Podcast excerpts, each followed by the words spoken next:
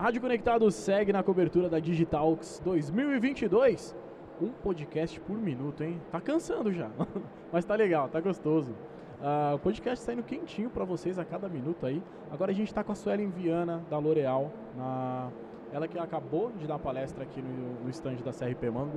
Uh, e ela veio falar sobre os principais desafios da L'Oréal para se movimentar como uma startup. Como é que é isso, Suelen? Explica pra gente. É, acho que o primeiro desafio da L'Oréal é que somos uma empresa de 100 anos. Então temos cento e quase aí, né, 102 anos. É, e aí, quando você é uma empresa de tanto tempo e com marcas icônicas, com uma, um peso de ser a número um em beleza, como você garante que você vai continuar sendo a número um em beleza?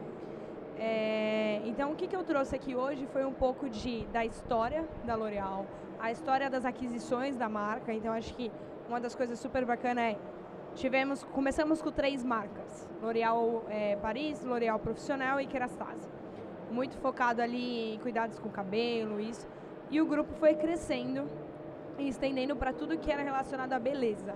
Então, como eu garanto que eu vou cuidar da pele, que eu vou cuidar do cabelo, eu vou cuidar do seu corpo, eu vou te tornar é, bem consigo mesmo, assim. Eu acho que a gente vende autoestima mais que qualquer outra coisa.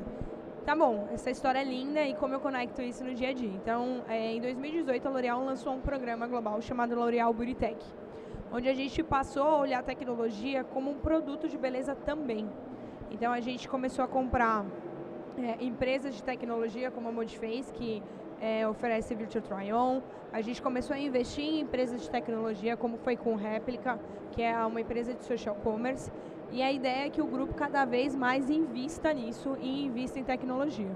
Então, é, eu acho que principal, a principal mensagem que eu quis trazer hoje é a gente se reinventou ficando mais próximo de dados, é, tecnologia e pessoas. Então, hoje a gente tem esses três pilares para serem trabalhados, independente da área da empresa, independente é, do projeto ou qualquer coisa assim. Então, a gente tem um desafio de conseguir garantir que todo mundo da L'Oréal saiba o que é tecnologia, fale de tecnologia e venda tecnologia como uma beleza também. Tem algo, algum incentivo para isso, para vocês mostrarem para o pessoal da L'Oréal sobre tecnologia, como ter a tecnologia, não sei, algum curso, alguma palestra de capacitação, algo do tipo?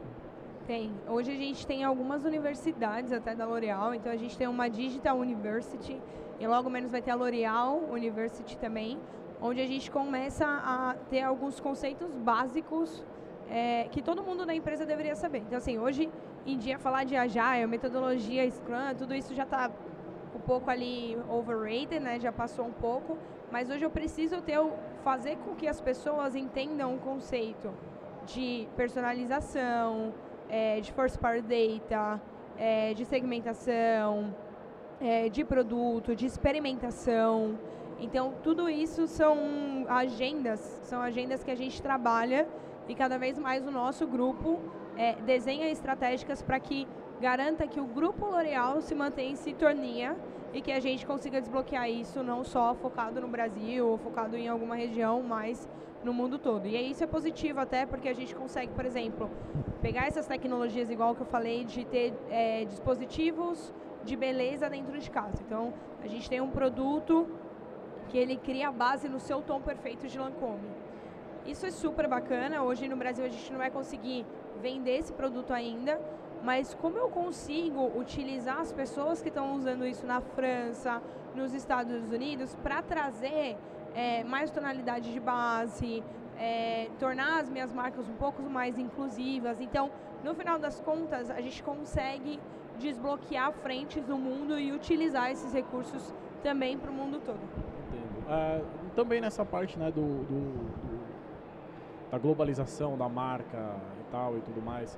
Uh, você falou, né, dessa... Uh, desculpa, eu acho, eu não me lembro direito se era Academy, L'Oreal Academy ou, ou L'Oreal University. É, Digital University. Digital University. Tem aqui no Brasil?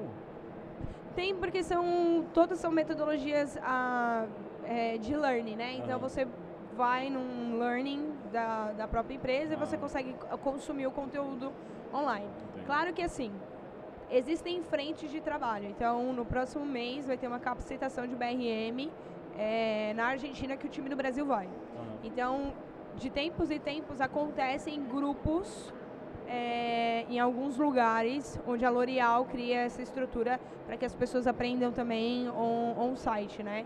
Então tem um pouco desse mix, mas uma das coisas é como a gente consegue viabilizar que os funcionários sejam autodidata e tenham as informações necessárias ali de bate-pronto. Então também é um desafio muito de RH, de conseguir fazer que essa informação chegue nas pessoas, é, que feedbacks sejam atendidos e por aí vai. Uau, que trabalho gigantesco, né? Bom, obrigado, Suelen. É, espero que você tenha aproveitado muito na feira, né? A gente já está no finalzinho aqui da, da- dessa edição da Digitalks, mas eu acho que deu para aproveitar bastante na sua palestra e agora nessa entrevista também. Imagina, Gustavo, super obrigada pelo convite, obrigada pela oportunidade. Espero que tenham gostado. Valeu, obrigado. Rádio Conectado segue na cobertura da Digitalks 2022.